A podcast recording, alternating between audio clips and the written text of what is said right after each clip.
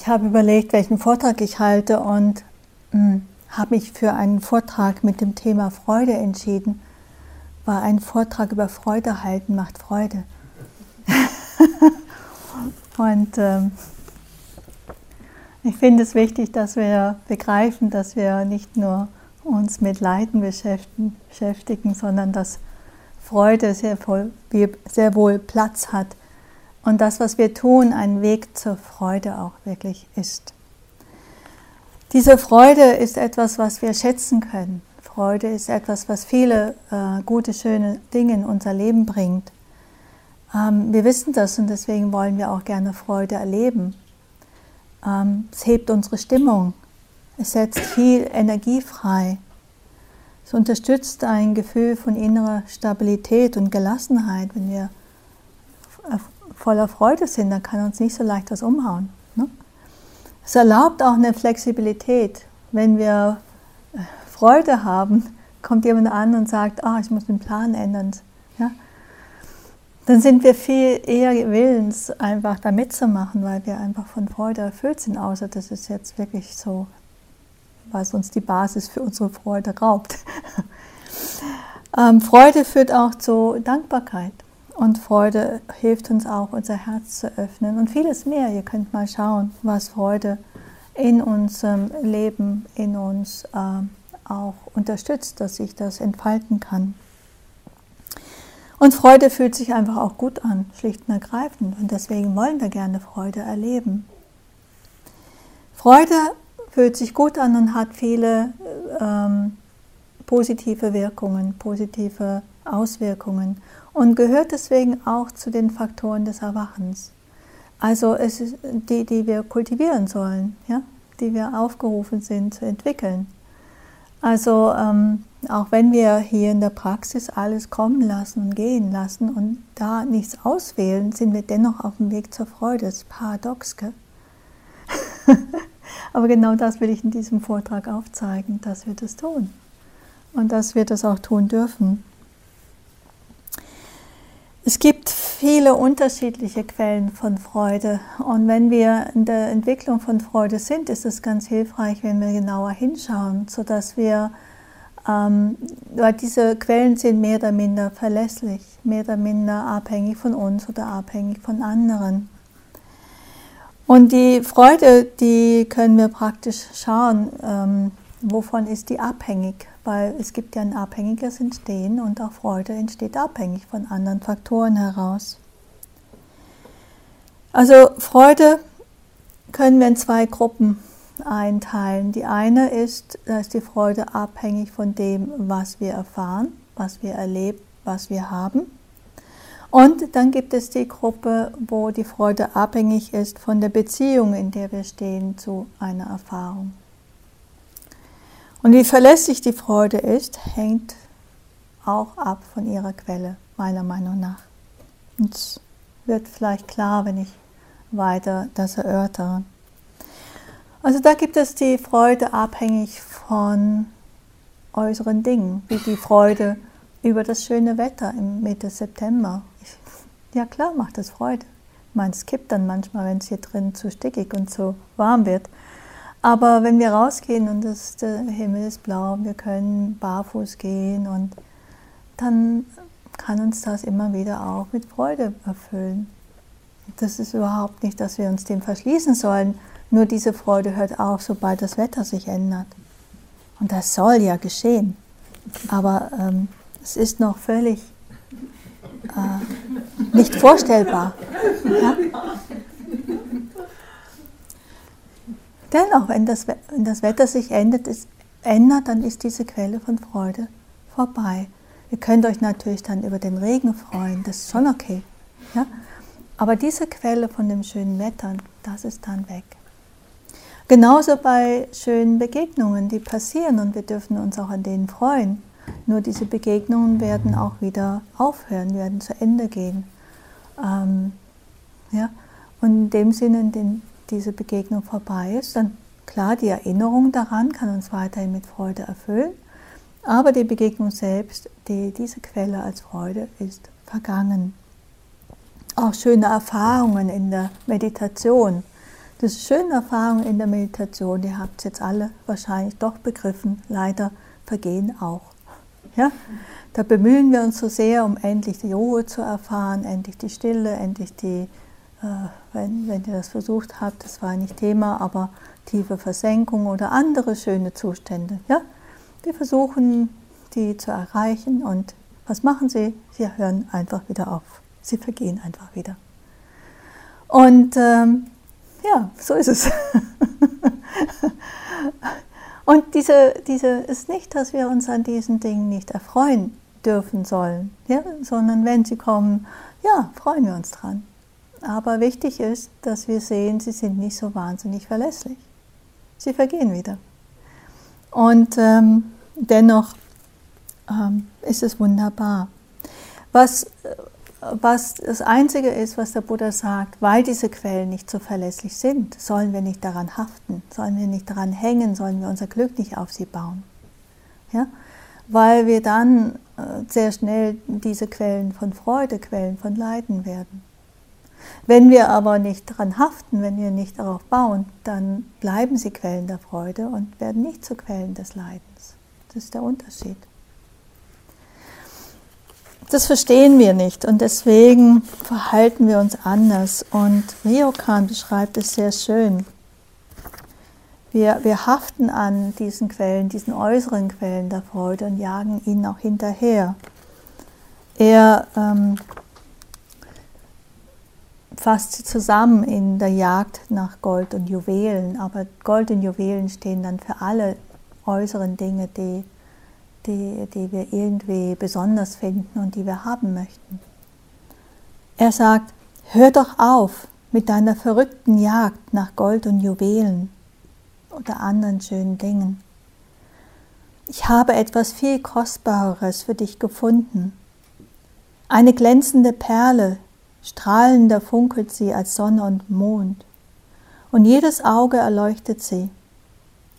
Verliere sie und du treibst in einem Meer der Schmerzen. Finde sie und du erreichst sicher das andere Ufer. Ich würde diesen Schatz jedem kostenlos schenken, aber kaum jemand fragt danach. Der Schatz ist das, wonach wir hier suchen, von dem er hier spricht. Diese, kleine Perle, wenn wir wirklich tief verstehen, wo verlässlicheres Glück, Freude herkommt. Wenn wir das wirklich tief verstehen, dann hört unsere verrückte Jagd nach, also die verrückte Jagd nach diesen schönen Erfahrungen einfach auf. Und gleichzeitig ähm, das andere Ufer, das andere Ufer ist das Ufer der, der inneren Freiheit, der Liebe, des Mitgefühls. Wir erreichen das und wir, wir leben in Fülle, wir leben in Freude, in Leichtigkeit. Ich finde es sehr schön, den letzten Satz, kaum jemand fragt danach. Wir kommen gar nicht auf die Idee oft, danach zu fragen, nach etwas anderem zu suchen, obwohl eigentlich merken, dass diese verrückte Jagd nach immer wieder schönen Erfahrungen eigentlich eine endlose Beschäftigung ist. Die wir haben es, verlieren es, haben es, verlieren es, haben es, verlieren es. Und das geht endlos weiter. Ähm, und eben, es braucht, es, braucht ein, es braucht schon was, um überhaupt die Frage zu stellen, nach was anderem zu suchen. Und deswegen ist es gar nicht so selbstverständlich, dass ihr da seid. Irgendwas hat in euch klack gemacht. Irgendwas in euch hat euch stoppen lassen in diesen wahnsinnigen Trott nach mehr, mehr, mehr, mehr, mehr weil das wird uns von allen Seiten so eingetrichtert. Ja? Jede Werbung. Guckt euch mal mit diesem, wenn ihr, wenn ihr am Freitag rausgeht, schaut mal, wie stark das auf euch bombardiert, auf euch einströmt. Ja? Es wird euch überfallen. Und ihr werdet ra rausrennen und denken, kaufen, kaufen, kaufen.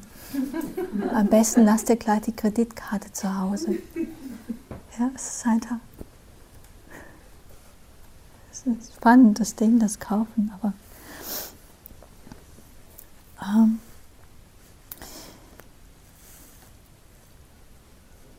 es gibt noch andere Quellen von Freude. Und die tun sich auf in unserer Praxis. Die, wir merken diese Quellen der Freude und wir können diese Quellen der Freude uns erschließen. Und eine Quelle von Freude ist das, was wir hier kultivieren, die Achtsamkeit selbst. Die Achtsamkeit, die, mit der wir, äh, Hilfe der wir bemerken und erkennen, was ist und lassen, was ist, wie es ist. Und wenn wir das tun, fortgesetzt tun, ich glaube, ihr alle habt zumindest zeitweilig das bemerkt, entsteht eine engere Verbundenheit. Wir kommen in einen näheren Kontakt mit äh, den Dingen, die wir erfahren. Ja? Und klar ist das eine oder andere Unangenehme dabei, aber dieser nähere Kontakt ist etwas, was uns erfüllt, was uns erfrischt, lebendig werden lässt und auch mit Freude erfüllt, einfach per se. Wir lernen auch in dieser Achtsamkeit steht auch für einen offeneren Umgang mit uns selbst und Erfahrungen. Und dieser offenere Umgang ist auch eine Quelle von Freude, oder? Einfach offener zu sein. Dann. Eine Quelle von Freude sind die, die kleinen Einsichten, die sich einstellen. Und äh, in den Gesprächen ähm,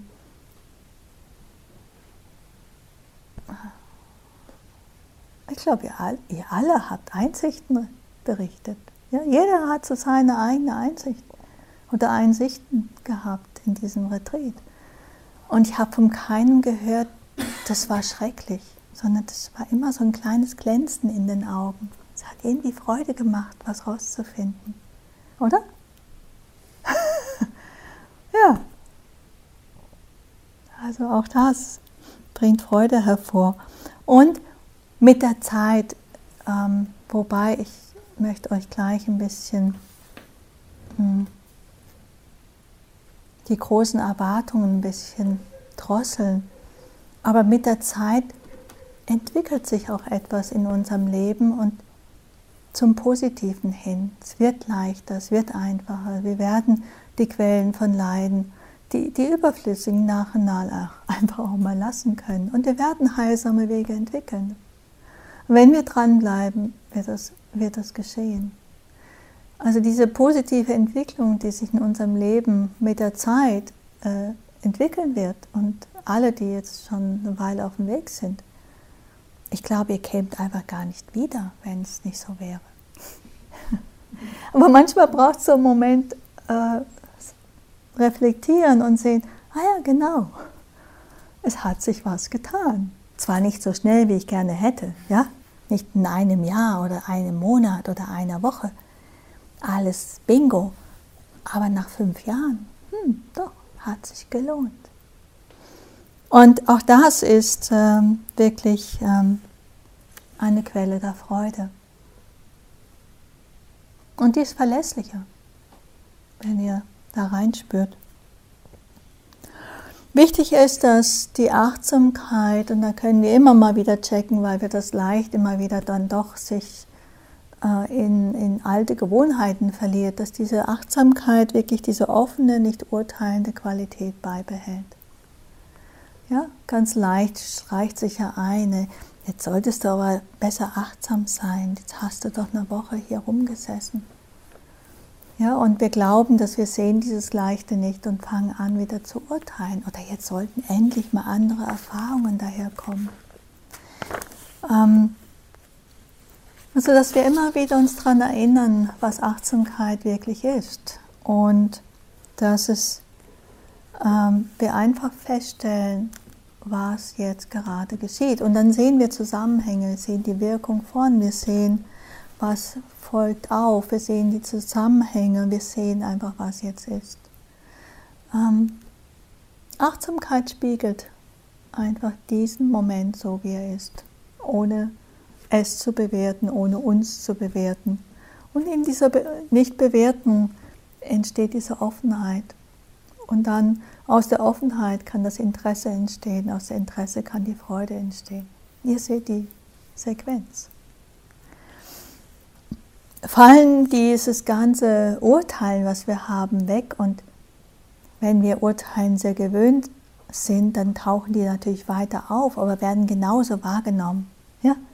Und irgendwann, weil die einfach auch ja, eingeschlossen werden, irgendwann lösen die sich einfach, also sie verlieren ihren, ihren, das, was sie tun, nämlich dass sie sich irgendwie entziehen der Achtsamkeit und eine Wirklichkeit annehmen. Sie behalten dieses flüssige, flüchtige, wenn wir achtsam einfach urteilen wahrnehmen, dann ist das einfach ein weiterer Gedanke, kommt und geht, kommt und geht, kommt und geht. Und er verliert so die Macht über uns. Dann fallen diese Urteile weg und das tun sie mit der Zeit, beziehungsweise sie sind nicht mehr so im Weg, sie sind nicht mehr so bestimmend und so, so kraftvoll, dann wird es, dass eben wir mehr in Kontakt kommen mit Erfahrung und dass uns dann auch Kleinigkeiten, kleine Dinge, normale Dinge stärker berühren können. Auch das bringt eine Menge Freude in unser Leben mit der Zeit. Wir sehen, dass es im Gewohnten immer wieder doch auch Neues gibt. Neues zu hören, zu sehen, zu spüren. Das hat dieser Retreat einfach bewiesen. Es war jetzt nicht jeden Tag was Neues. Ja, das Gras wurde nicht immer wieder neu fabriziert und jeden Tag ein anderes Gras. Und es wurde auch nicht anders angepinselt, sonst war immer grün. Ja, aber irgendwie, wir schauen, wir gehen drüber und irgendwie jedes, also wenn wir in Kontakt gehen, immer wieder wow. Oder immer mal wieder wow. ich gebe ja zu, ist nicht immer so. Aber es ist doch erstaunlich, dass es dennoch immer wieder stattfindet. Also wir sehen, dass die, diese Freude, die hat so viel mit unserer Hinwendung zu tun dass es neu wird, spannend erscheint, hat damit zu tun, wende ich mich hin oder wende ich mich nicht hin. Und das können wir ein Stück weit entscheiden. Ja? Wir haben ja gemerkt, wir, wir können, wenn wir das bemerken, uns hinwenden. Das geht. Wir bleiben vielleicht nicht lange da stecken. Ja? Aber wenn wir es immer wieder tun, dann bleiben wir irgendwann auch wirklich dran an der Geschichte, außer es gibt irgendetwas, was sehr äh, uns abzieht. Aber dann gilt es einfach, sich dem zuzuwenden. Wir entdecken dabei, dass unser Interesse nicht abhängig ist vom Objekt. Und das haben auch einige von euch ganz klar selber erkannt als eigene Erfahrung, eigene Erkenntnis, sondern Interesse abhängig ist von unserer Zuwendung, unserer auf, äh, kontinuierlichen Aufmerksamkeit auf etwas. Und der inneren Haltung, die wir etwas entgegenbringen. Wenn wir schon sagen, ich weiß schon, wer du bist oder was du bist und ich habe schon meine Urteile, dann kommt auch kein wirklicher Kontakt zustande, dann kommt auch kein wirkliches Interesse zustande. Aber wenn wir in einen offenen Kontakt gehen und wieder schauen, ja, was ist denn da, wer bist denn du, was ist denn hier los, dann durch diesen offenen Kontakt entsteht Verbindung und äh, Interesse und das wiederum führt zu Freude. Und ich finde das eine ganz, ganz wichtige Einsicht für unser Leben, dass wir nämlich entscheiden können, wohin wende ich mich, was, we, wem und was wende ich mich zu weil das wird dann auch spannend. Und was spannend wird und uns darüber auch Freude gibt, das tun wir gern. Also wenn wir uns heilsamen Dingen zuwenden und das fortgesetzt tun, wird uns das Freude bereiten, ob es Praxis ist oder irgendetwas anderes ist. Es ist genauso mit unheilsamen Dingen, mit denen wir uns wunderbar beschäftigen können, wenn wir uns dem weit genug hinwenden. Entsteht so eine gewisse Verknüpftheit und steht auch so ein bisschen was an so äh, Freude da drin, aber es führt dennoch, weil ja, wir können Freude am Alkohol haben und wir trinken immer mehr und immer mehr und irgendwann sind wir Alkoholiker, so zum Beispiel. Ja? Oder an, an Spielen, es gibt ja die Spielsucht, ja? nichts gegen Spielen und ab und zu mal Alkohol trinken, das meine ich nicht. Aber wenn wir uns mehr und mehr und mehr und mehr da reinziehen lassen und uns da immer mehr Aufmerksamkeit hinwenden, dann nimmt es eine Richtung, die uns nicht unbedingt in eine gute Bahn führt. Also wo Freude entsteht, das kann in verschiedenen Objekten sein, aber wir können schauen, sind sie heilsam oder nicht, wo führen sie mich hin. Und diese Freude, das Interesse entsteht durch die Hinwendung. Das können wir entscheiden. Womit beschäftige ich mich? Ihr habt ein paar Stunden, die ihr arbeiten müsst in eurem Leben, meistens recht viel. Ihr habt ein paar Stunden, da müsst ihr gewöhnliche Dinge tun. Denen kann man sich auf jeden Fall hinwenden und da kann man viel Freude erleben, statt trieste, öde Routine oder so. Und dann haben wir noch ein bisschen Freiraum für Hobbys und so und dann können wir schauen, womit fülle ich diesen Raum. Ist doch eigentlich schön, dass wir das so für uns auch ein Stück weit gestalten können.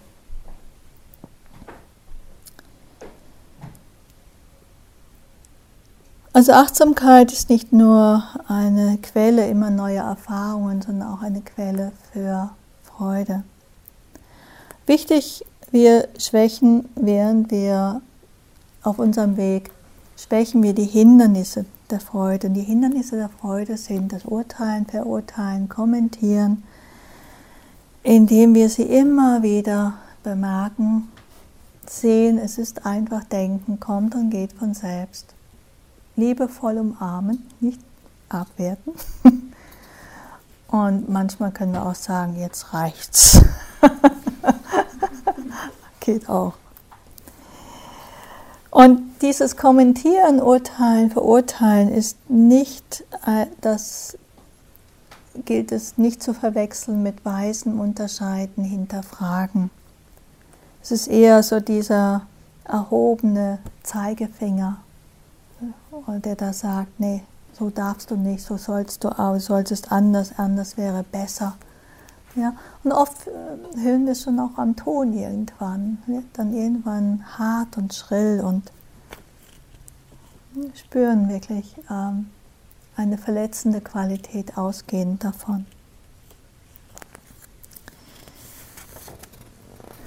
Wenn unser Urteilen weniger wird, geringer wird oder nicht mehr so äh, ein Gewicht nimmt, ja, dann kommen wir auch in Kontakt, mehr und mehr in Kontakt mit unserem liebenden, mitfühlenden Herzen. Das Urteilen trennt uns oft davon. Und damit in Kontakt zu sein, stellt Verbundenheit mit uns selber her und auch mit anderen. Und wenn wir auf Leiden treffen, sei es in uns selbst, sei es in anderen, entsteht spontan daraus Mitgefühl. Wir haben ja hier die Metapraxis entwickelt, diese, diese grundlegende Freundlichkeit, für die wir nichts und niemand etwas äh, leisten muss. Und diese Qualität, wenn die auf Leiden trifft, spontan wandelt sie sich in Mitgefühl. So einfach, sie geht daraus hervor. Und hier braucht es vielleicht eine kurze Definition. Buddhisten sind manchmal nicht so gut zu definieren. Sie zählen schwammig daher was. Und äh, jeder füllt die Worte so ein bisschen anders. Deswegen definiere ich es jetzt mal, was ich mit Mitgefühl meine. Und anders auch, als wir es oft so äh, im Sprachgebrauch vielleicht verwenden. Es muss einfach klar sein, was, um was es sich hier handelt. Mitgefühl ist Empathie. Und Empathie ist das reine Mitschwingen ja, mit den Gefühlen anderer. Das können wir aufgrund von Spiegelneuronen. Das machen wir automatisch. Mal mehr, mal weniger. Abhängig von der Anzahl von Spiegelneuronen. Ja? So. Und das machen auch Babys. Eins schreit, dann fangen die anderen auch an. Eins lacht, fangen die anderen auch an. Das ist so ein bisschen, also richtig experimentell nachgewiesen worden. Und also Empathie ist das bloße Mitschwingen. Und das ist schon, wenn wir das gar nicht können, dann können wir natürlich auch nie mitschwingen mit dem Leid des anderen. Und das Mitschwingen mit dem Leid des anderen ist ein Baustein zum Mitgefühl.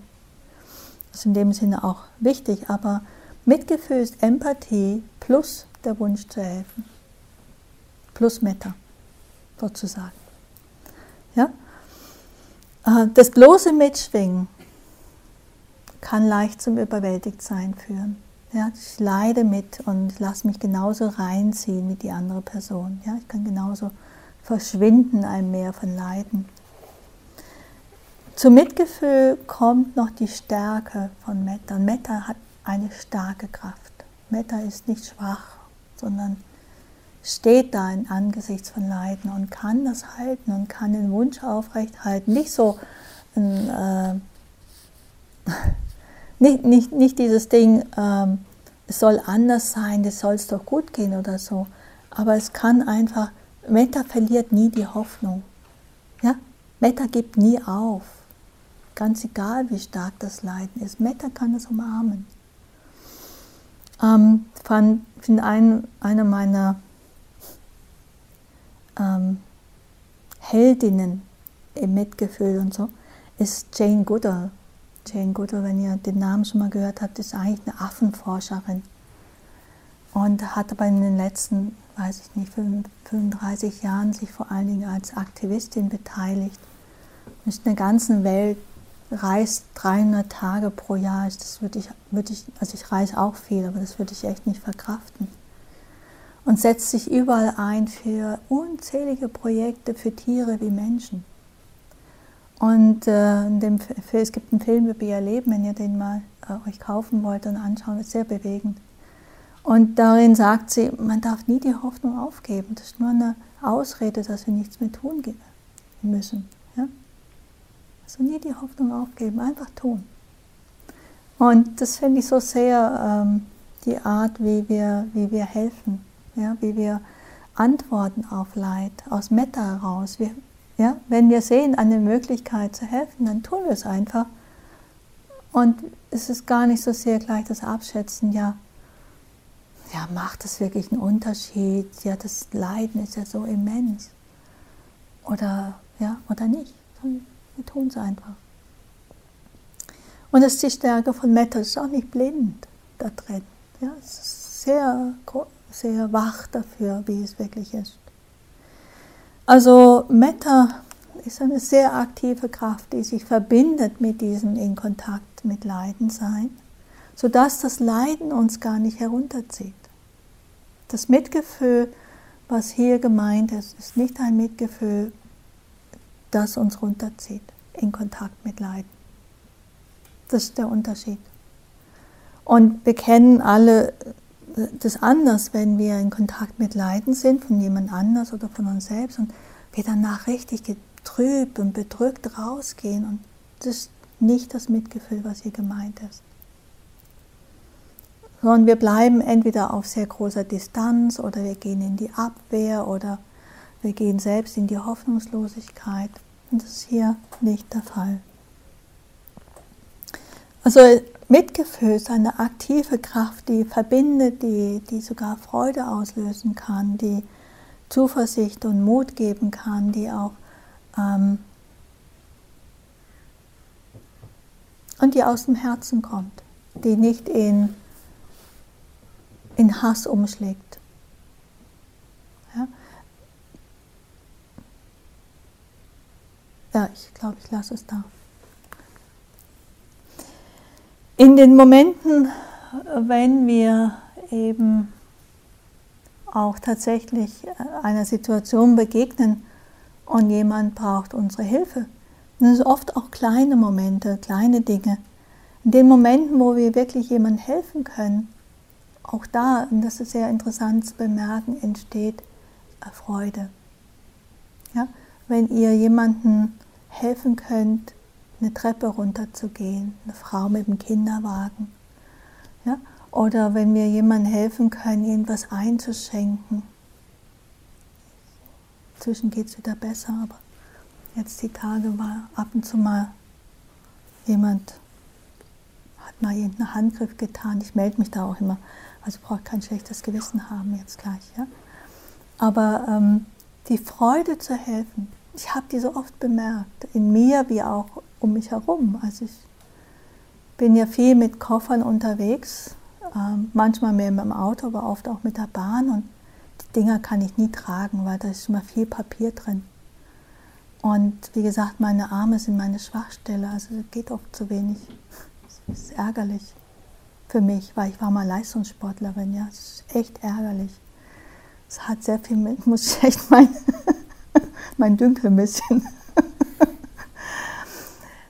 Aber ich finde es auch immer wieder schön, dass in allermeisten Fällen, wenn ich dann irgendwelche, meistens junge Männer frage, ob sie mir helfen können, dann machen die das ganz gern. Also da huscht manchmal so ein Lächeln über das Gesicht, außer sie wollen obercool aussehen. ähm, ist natürlich, ne? Ähm, oder letztes Jahr war ich mal, da hatte ich die Idee, ich war in Freiburg und zu Besuch und bin hingefahren, hatte die Idee, ich nehme mein Fahrrad mit, weil in Berlin das ist einfach zu groß, da kann ich nie Fahrrad fahren. Dann habe ich mein Fahrrad mitgenommen nach Freiburg und fand das so toll in der Stadt, alles mit dem Fahrrad machen zu können. Aber ich musste zwischendurch auch weiter weg Freunde besuchen und hatte jetzt zwei Satteltaschen hinten, zwei Satteltaschen vorne und noch einen Koffer, weil ich hatte noch irgendwo einen Kurs gegeben. Also ich hatte viel zu viel Gepäck. Und dann sind diese deutschen Bahn-Regionalzüge sehr unterschiedlich. Manche kann man einfach mit dem Fahrrad rein und andere, da muss man steile Stufen hoch. Und eines Tages stand ich da auf so einem kleinen Regionalbahnhof. Zug kam natürlich der falsche, der mit der Steile, ich mit meinem ganzen Fahrrad, mit allen Gepäcken, ich dachte, den verpasse ich. Weil ich guckte mich um, es waren nur zwei schwächliche Frauen, das. Keine Chance.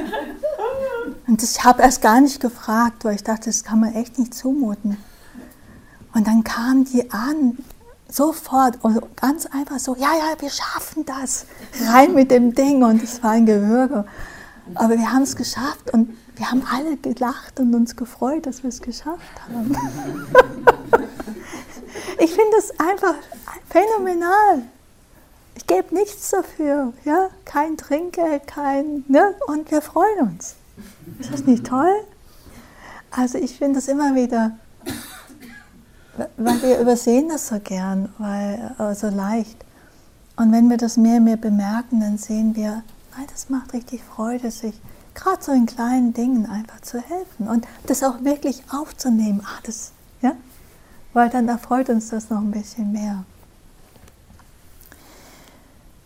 Wir helfen einem kranken Tier, wir helfen einem Menschen, wir helfen unseren Nachbarn, wir zeigen irgendjemanden Weg.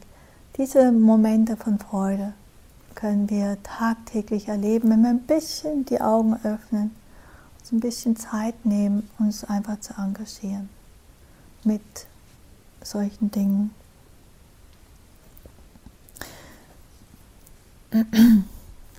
Natürlich kann es sein, dass wir manchmal so gefangen sind in unserem eigenen Gegrummel oder, ja, oder Angst haben vor der Last des anderen.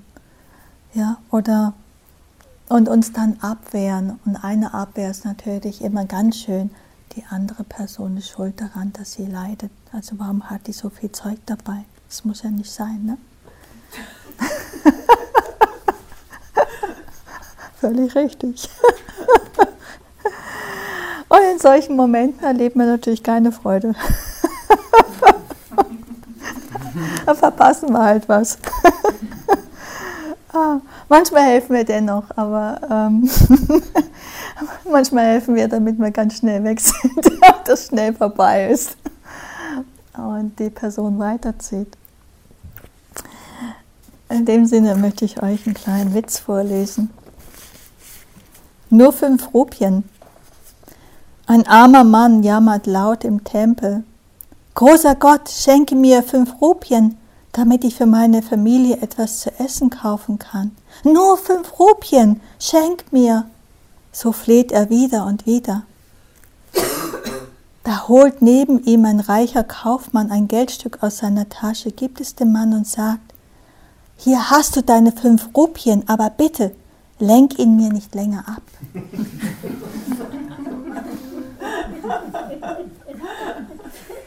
Also das macht keine Freude, okay?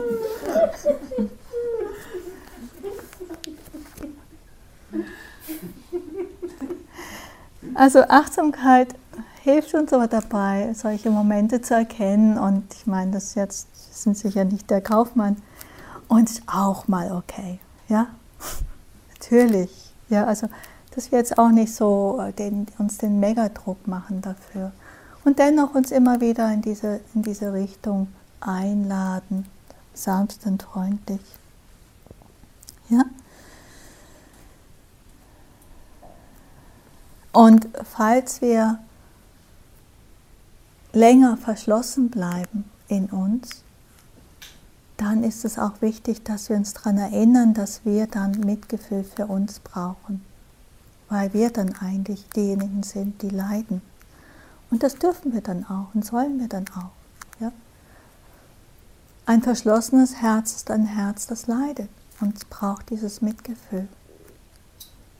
Das Mitgefühl, das es sanft umarmt und, und einlädt, sich wieder zu öffnen. Wir lernen das hier und ich denke, es ist so wichtig, dass wir das hier lernen. Wir lernen hier auch mit der Achtsamkeit anders mit Schmerz und Leiden umzugehen und das ist die Grundlage, dass wir uns öffnen können für Schmerz. Und genau das ist das, was uns öffnet für einen Weg der Freude, zur Freude. Und vielleicht merkt ihr schon langsam, je weniger ich-Bezogenheit da ist, wo wir nur an uns denken und hier eine Grenze machen, desto mehr Freude entsteht und desto verlässlicher ist die Freude. Die erste Freude war, was kann ich haben? Ich, für mich, nicht für dich. Ja? Und das macht ein bisschen Freude. Und die Freude, die aber all die anderen Sachen entstehen aus der Verbindung, aus der Öffnung, aus der Beziehung heraus wo ich die Ich-Fixiertheiten, Getrenntheit löse und mich aufmache für das Miteinander. Und was uns da auf, aufmacht dafür, ist das, die Erkenntnis der Bedingtheit. Ich habe euch ja eingeladen, immer mal wieder zu schauen, wo die Grenzen von diesem Ich tatsächlich sind in der Erfahrung. Und einige haben berichtet, wie das verschwimmt, wenn wir genauer hinspüren. Das ist ein Indiz für die Bedingtheit. Was ich wahrnehme, ist auch irgendwie in mir drin. Und das macht einen Unterschied, wenn ich das begreife. Und das andere ist zu sehen, wie das eine nur durch das andere entstehen kann. Ja? Und nichts äh, aus sich selbst heraus entsteht.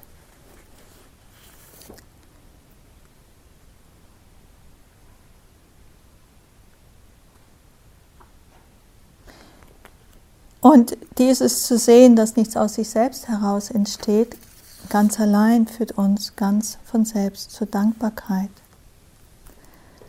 Wir erkennen, wenn wir das Bedingte entstehen, dass viele Faktoren zum Entstehen von etwas beiträgt. Also eure, dass ihr lesen und schreiben könnt. Das ist nicht allein euch zu verdanken. Ja, zum Beispiel. Alleine lernt man das nicht sondern das sind Leute, die bringen einem das bei. Und dann müssen wir natürlich auch zuhören. Ja, also wir tragen etwas dazu bei, aber wir sind nicht alleine dafür verantwortlich. Und dann geht es immer weiter. Ja, warum wir heute hier sind, ist wirklich, da spielen viele Faktoren eine Rolle. Und oft braucht es nur eine Kleinigkeit wir wären ganz woanders. Und es ist interessant. Wir sehen dieses bedingte Entstehen und das lässt sowas wie ein bisschen Demut entstehen, ein bisschen Dankbarkeit entstehen. Wir merken, wir hängen von anderen ab. Ja? Und, äh, und wenn wir sie nur als Referenz brauchen, ist ganz witzig bei Wettkämpfen. Ein Sieger äh, ohne Mitstreiter sagt nichts aus. Ich habe mal einen Pokal gewonnen. Ich war die Einzige am Start. Ich habe mal noch einen gewonnen. Ich glaube, da waren wir zu dritt. In meiner Gruppe, ja, meiner Leistungsgruppe. Es war peinlich. Aber so war es dann halt. Als ich dann zu Hause war, machte es trotzdem Freude, den Pokal zu sehen.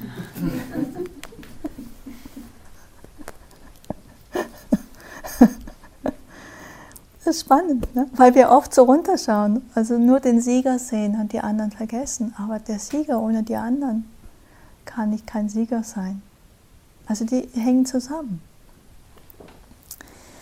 Wenn wir dies mehr und mehr verstehen, dann entsteht eine, eine Wertschätzung für all diese Bedingungen. Ja? Und wir sehen, wir sehen, was uns geholfen hat, das beigetragen hat. Und daraus steht, ganz natürlich entsteht Dankbarkeit. Dankbarkeit, dass diese Dinge in meinem Leben waren und sind.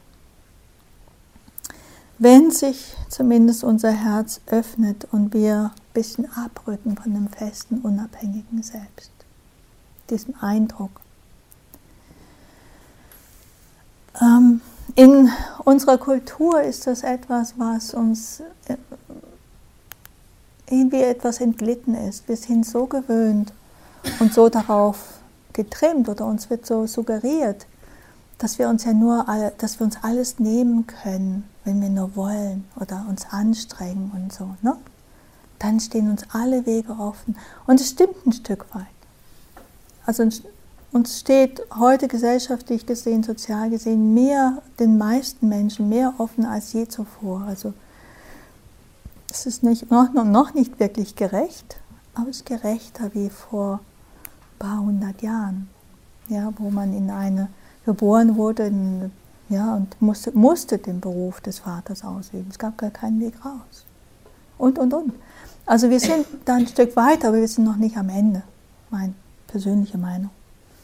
Aber es uns wird suggeriert, wir wären, du brauchst dir nur anstrengen, du brauch, kannst dir alles nehmen, alles kaufen, wann immer du willst, du bist ganz eigenverantwortlich. Und zwar total, und das stimmt natürlich überhaupt nicht. Ähm, wir sind eigenverantwortlich, aber wir sind auch abhängig in gleich, gleichem Maße. Und was da verloren gegangen ist, ein Stück weit diese Dankbarkeit. Oder wir haben sie auch verloren, weil wir in der Kindheit, der Kindheit gesagt bekommen, ja, du musst jetzt dankbar sein. Ja, das funktioniert natürlich nicht. Ne? Auf müssen kann man nicht dankbar sein. Aber ähm, das ist nicht diese Dankbarkeit, die aus dem Müssen kommt, sondern sie kommt aus diesem Berührtsein, aus diesem Erkennen, aus diesem Erleben, aus diesem Spüren. Und die Dankbarkeit ist auch inzwischen ein bisschen wieder auf dem Vormarsch. Man hat wieder entdeckt, dass es sehr nährend ist. Ja, ja, ja. Dankbarkeitstagebücher, so weiter, was man so. Ich habe mal in, vor ein paar Jahren im Retreat, eigenen Retreat, ähm, gedacht, ach, es wird doch schön, einmal am Tag setzt dich hin und fünf Minuten lang überlegst, wofür kannst du heute dankbar sein. Und es war interessant, weil dann, ich hatte mir auch vorgenommen, wann ich das mache, sonst mache ich es nämlich nicht. Ne? So, also immer nach dem Mittagessen, dann bevor ich wieder aufstehe, also vor der nächsten Sequenz, mache ich zu Beginn diese Dankbarkeitsübung. Ich habe die oft auf dem Bett gemacht, dachte, es ist netter. Und okay, dann, und das war dann interessant, am Anfang hatte ich erstmal gar keine Lust darauf. Ja, ah, jetzt kommt diese Dankbarkeitsübung, shit. Na gut, fängst mal an, wofür kannst du dankbar sein? Mir fällt nichts ein. Naja, okay, dann fängst halt einfach mal an mit, mit ah, das Wetter ist schön. Ja, ich kann dankbar sein für das Wetter, das ist ganz nett hier. Und dann ging das so, dann habe ich einfach weitergemacht mit, also erstmal Trockenübung sozusagen. Und es war spannend, jedes Mal war das Gleiche. Nach ein paar Dingen denen ich mich auch erfreuen konnte, kickte dann so, so, so ein Ding ein, kam es von selbst. Und dann auf einmal bemerkt, ja genau, und der Vogel vorhin, das hat echt Freude gemacht, den da picken zu sehen und so. Und dann kam wirklich Dankbarkeit, echte Dankbarkeit. Das fand ich echt irre. Also einfach mal so was ja nicht gleich Stopp machen oder gar nicht erst beginnen, nur weil es sich nicht authentisch anfühlt, sondern einfach mal wie mit der Meta. Das fühlt sich am Anfang auch so wüst trocken an und irgendwie nicht richtig. Und erst nach einer Weile bekommt es so eine Tiefe. Ja? Und deswegen auch ich habe es ja nicht bei allen gefragt, wie ihr mit der Metta klarkommt, wenn die für euch noch so ein trockenes Gebiet ist und ihr denkt, ah, schon wieder Metta, yeah. Macht's mal eine Weile und schaut mal, ob sich das nicht doch verändert oder eine andere Qualität ins Leben bringt. Genauso mit der Dankbarkeit. Und wir sind ja auch sehr gewöhnt, uns zu beschweren. Ne? Ich weiß nicht, wie man das heutzutage noch lernt, aber ähm, und ich finde, sich beschweren und protestieren und so, das finde ich schon eine wichtige Errungenschaft unserer Gesellschaft, dass wir demonstrieren dürfen und beschweren dürfen. Hm? Und manchmal muss man sich auch beschweren, ja, ist ganz, ganz klar. Und dennoch, ähm, manchmal sind wir so gewöhnt, uns zu beschweren, dass wir nie schauen, was, was ist auch schön, ja, dass wir so einseitig werden da drin. Und ich kann mich über alles beschweren wenn ich will. Ja, ich finde schon was. Also ich kann mich auch über mein, meine Tätigkeit wunderbar beschweren. Ja, so ähm, viel reisen. Also manche sagen, ja, du bist, oh, du kannst ja immer wegfahren. Danke. Hast eine Ahnung, wie beschwerlich das ist, jede Woche unterwegs zu sein. viel zu wenig äh, Zeit zu haben für Freundschaften. Viel, nie einen VHS-Kurs machen zu können, Volkshochschulkurs, der irgendwie eine wöchentliche Veranstaltung, hä, streichen, streichen, streichen. Wochenenden dann, nee, die sind gerade wieder gebucht in meinen Kursen, ja, super. Ja. Ich buche ja jetzt 2018. Wie soll ich 2018 wissen, wann ich ein, ja, selber äh, was anderes machen möchte? Ne? Ja? Also ganz oft kollidiert das, würde gerne dieser jenes mal machen ah, ah, schon wieder, nee, bist auf Retreat. also, das ist so eine der kleinen Nachteile. Oder Weihnachten, Ostern, all diese Feiertage, ja, ne, ich arbeite. Leute wünschen mir immer, ah, schöne Ferien, schönes Wochenende. Ich denke mir, ja, ich, ich darf arbeiten. okay, ich könnte ich könnt wahnsinnig darüber meckern. Oder ich kann die schönen Seiten meiner Arbeit bedenken und eben dass ich etwas tue, was mir am Herzen liegt, dass ich mit Menschen arbeite und dass es etwas ist, was mich auch in Verbindung bringt, schöne Verbindungen bringt, dass, dass ich auch eine kreative Arbeit nachgehen kann. Ja, so. Also ich kann es so oder so betrachten. Und ganz oft ist das, was wir im Leben, wir können so oder so betrachten. Alles hat Vor- und Nachteile. Also ich kenne nichts, was nicht das eine und das andere hat. Und hier im Retreat, wir können uns darüber beschweren, dass das Knie weh tut ständig, ja. Dass, äh, naja, schon ein bisschen Urlaub weg ist, nicht gerade der halbe, aber. Oder. oder wir können uns darüber freuen, dass der Schmerz uns wenigstens wach hält. Ja, der Knieschmerz. Und dass wir so viel Zeit für uns haben und uns ganz unserer Entwicklung widmen können und immer noch Zeit für Urlaub haben. Ja? Ähm, es gibt Länder, da hat man eine Woche und das geht man davon aus, dass man die Woche dann wieder der Firma schenkt. In Japan zum Beispiel. Also in anderer, in USA hat man eigentlich regulär zwei Wochen Urlaub. Das war's. Mehr haben die normalerweise nicht. Also wir sind das Land mit dem meisten Urlaub, das müssen wir uns auch immer mal wieder klar machen. Auch wenn das langsam beschnitten wird. Ich finde, man kann nicht genug Urlaub haben. Ja? Aber dennoch, einfach, dass wir das sehen. Und beides mag wahr sein. Es ist ja nicht, dass das eine nicht gilt, sondern es gelten ja beide. Aber wir können oft sehen, wie die Aufmerksamkeit vielleicht in eine Richtung rutscht. Für manche rutscht, rutscht sie manchmal fast nur ins Positive. Das ist dann auch irgendwo schrecklich wenn die alles immer nur rosa-rot sehen. Ne? Und man sieht, also ich neige auch zum typenabhängig. Oh, ich überziehe hier genau. Der Buddhismus unterscheidet drei Charaktertypen. Das ist die Ehrenrettung, ja. Da gibt es die Giertypen, die Hasstypen, die Verblendungstypen. Ja? Die Giertypen sehen immer das Schöne an den Dingen. Ja? Die laufen in den Raum rein, sehen sofort, was sie haben wollen. Ja? Welches Bett? Ja, das sind diejenigen, die ins Zimmer stürmen, Mehr Mehrbettzimmer, die wissen sofort, wo sie schlafen wollen. Hm? Oder am Tisch. Ja, die haben sofort gespottet, welcher Platz am Tisch ihr Platz sein wird. Da sitzen die jedes Mal. Kriegt ihr nicht weg davon. Oder Gehmeditation das Gleiche. Dann gibt es die Hasstypen, die sehen sofort, was sie nicht leiden können. Die gehen rein und sehen, äh, die, die Farben passen gar nicht oder irgendwie sind sofort am Motzen. Ja, die kommen hier rein sofort, ist zu stickig. Ja, die motzen erst, die suchen sich nicht einfach auf Anhieb einen schönen Platz, also sie sind an zweiter Stelle. Kommen immer ein bisschen zu kurz, weil sie noch mit dem Meckern beschäftigt sind. Das bin ich.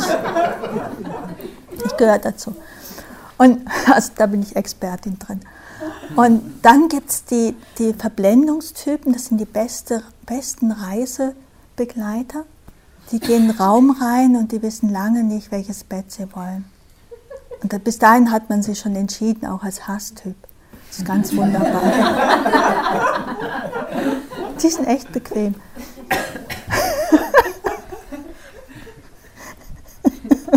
Jetzt könnt ihr euch aussuchen, wer ihr sein wollt.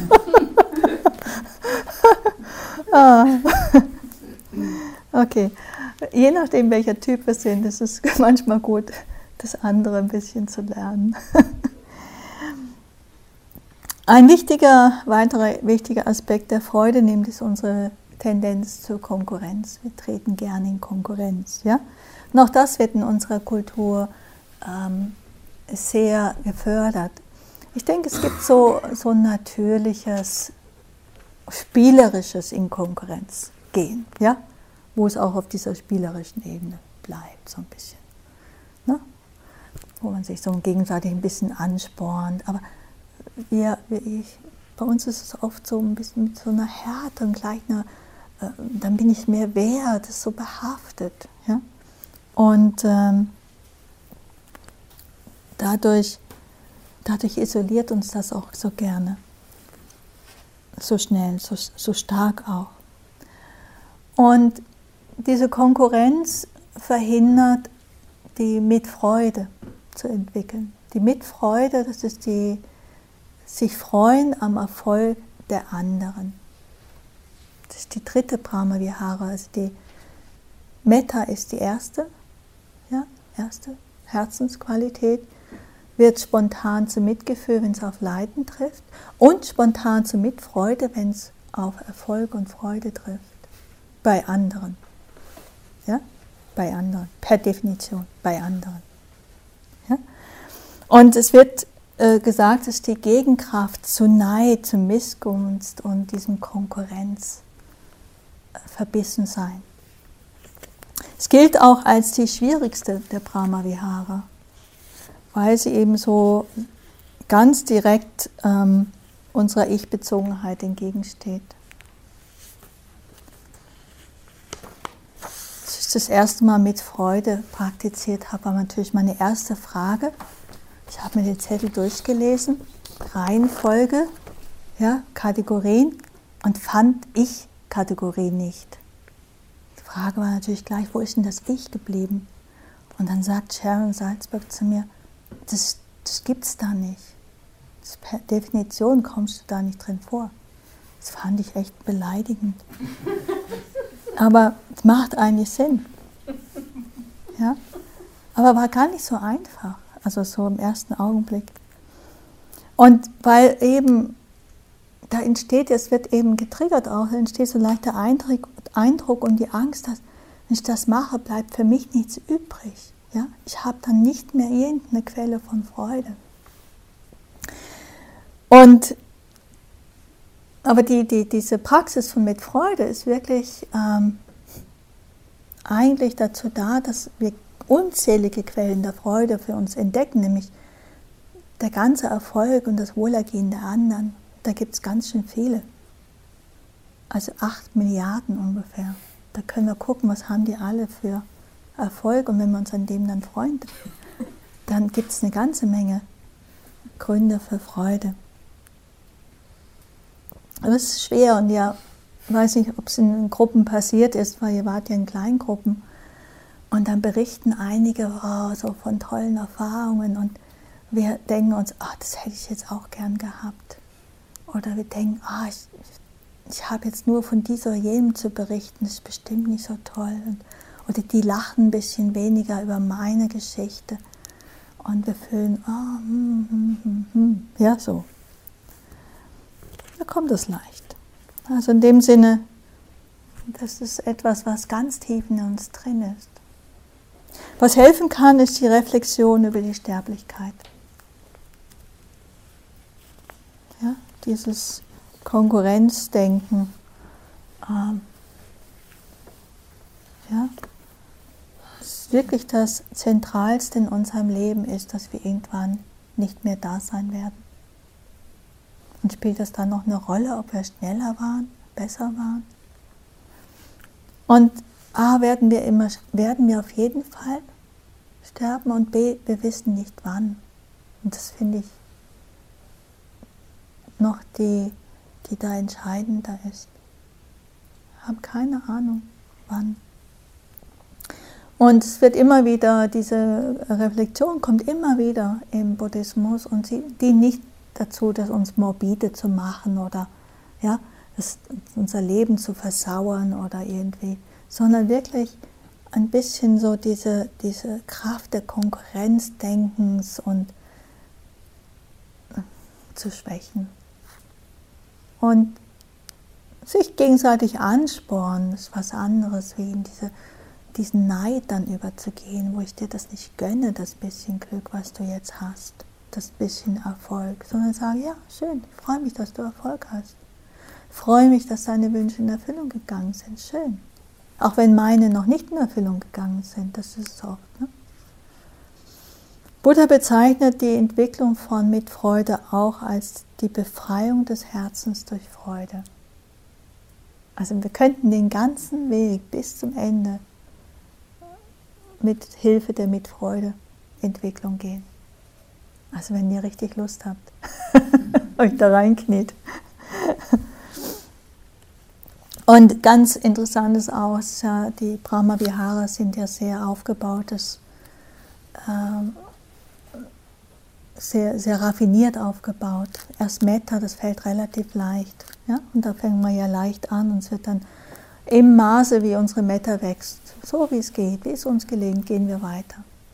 Dann, wenn wir da durch sind, dann haben wir die Stärke von Metta, dann wenden wir uns Leiden zu. Ja? Und die Stärke von Metta ist da und es ist eine positive Erfahrung, obwohl wir in Kontakt mit Leiden gehen und wünschen, dass wir und wir und andere frei sind davon. Ohne uns vorzumachen, irgendwas. Ne? Und dann erst als dritte Kategorie kommt die mit Freude. Und da wissen wir schon, hey, alle leiden auch. Und das macht es oft einfacher.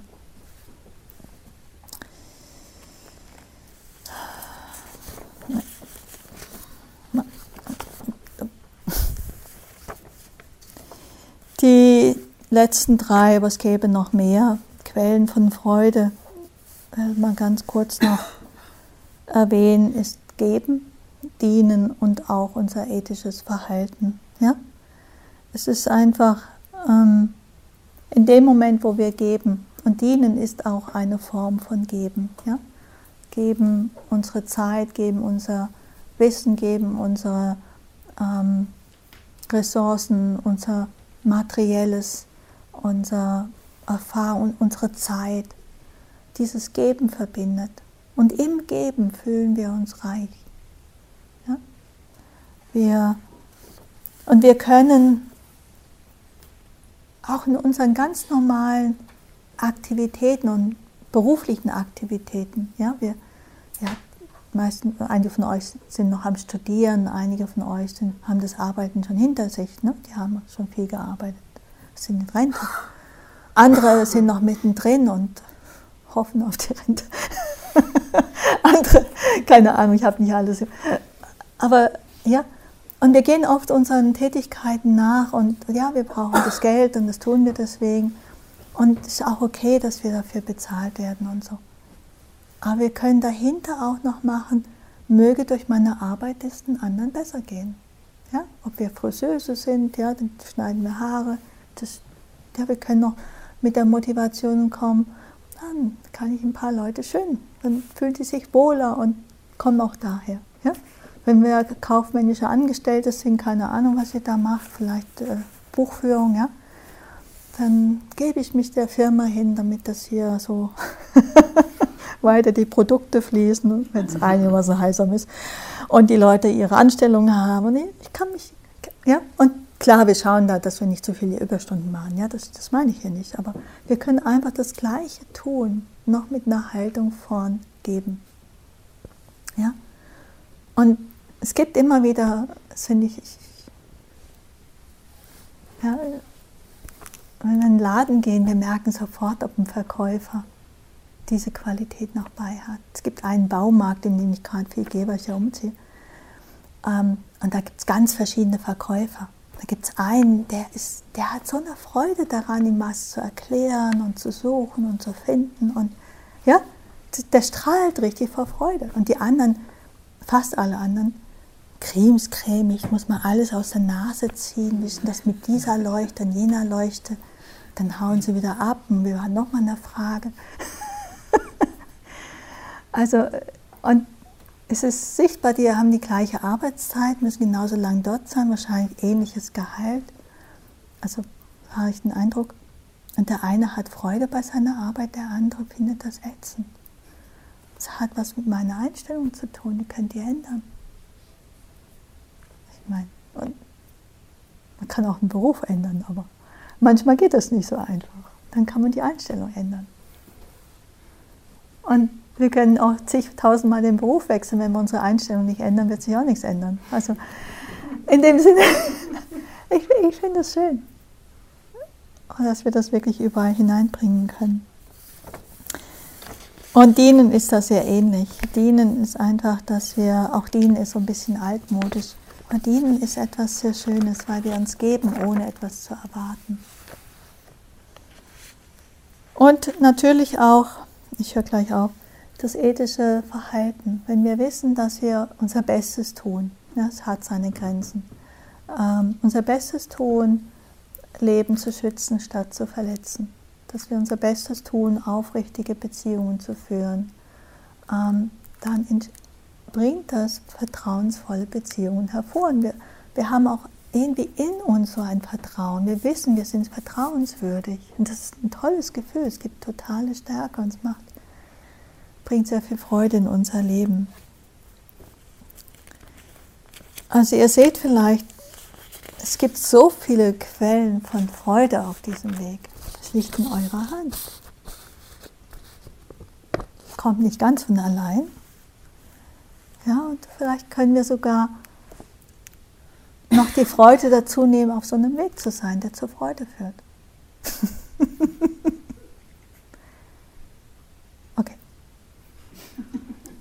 ist ein langer Weg. He? Ist erschlagen ein bisschen davon. Also eins kann ich versprechen, es wird nie langweilig.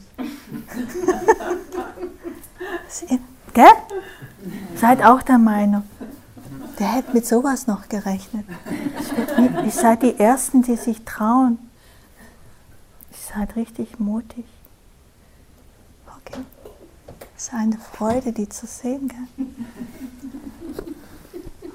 Dann lass uns einen Moment still sitzen.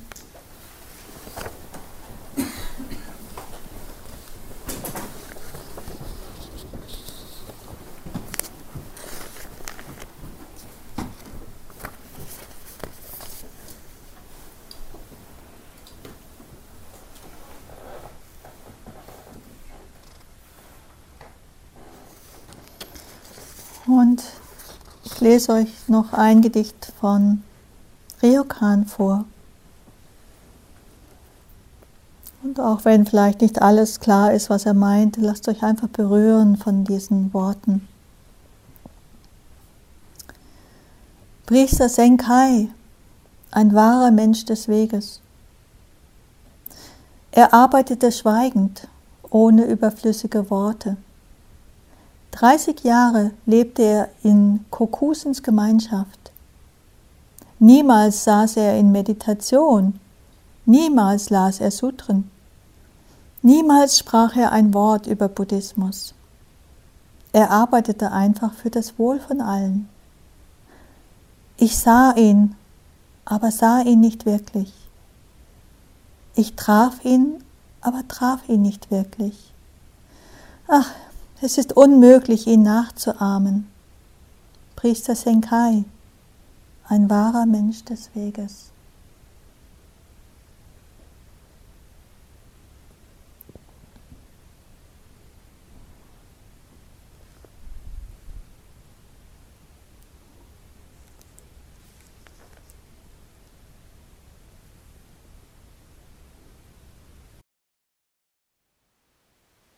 Thank you for listening. To learn how you can support the teachers and Dharma Seed, please visit dharmaseed.org slash donate.